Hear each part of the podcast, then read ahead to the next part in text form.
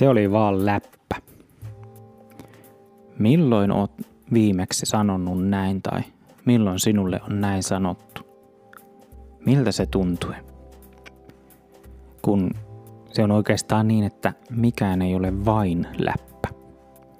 Jokainen vitsi, jokainen hassu meemi, mitä jaat tai nokkelan hauska TikTokki, mitä teet, ne rakentaa todellisuutta.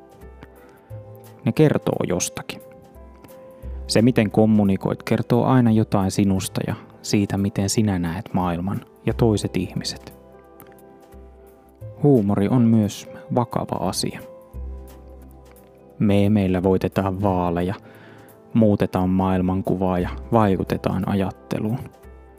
Ja jos jotain asiaa toistaa tarpeeksi usein vaikka vitsilläkin, ei se voi olla vaikuttamatta meihin ja ympäristöömme.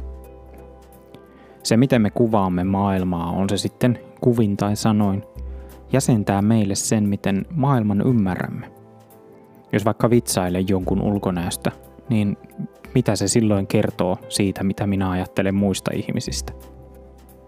Tärkeää on ymmärtää se, että oma puhe ja tekeminen voi olla satuttavaa, vaikka ei niin tarkoittaisikaan.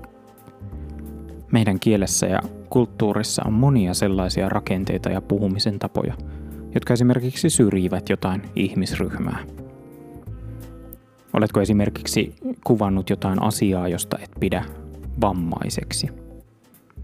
Tai oletko käyttänyt seksuaalista suuntautumista, mielenterveyden ongelmia tai neuroepätyypillisyyttä haukkumasanana?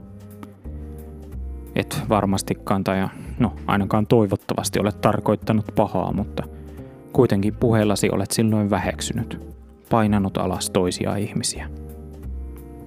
Opetellaan pois tällaisesta satuttavasta puheesta.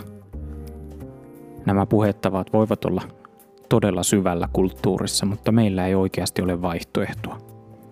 Jos me aidosti haluamme pitää ihmisoikeuksista kiinni, meidän on pystyttävä parempaan. Minun on pystyttävä parempaan. No eikö mitään saa enää sanoa? Tämä on tuttu huuto internetin sediltä. Tälläkin lauseella kuitenkin samalla rakennetaan maailmaa. Eihän oikeasti kukaan halua puhetta kieltää.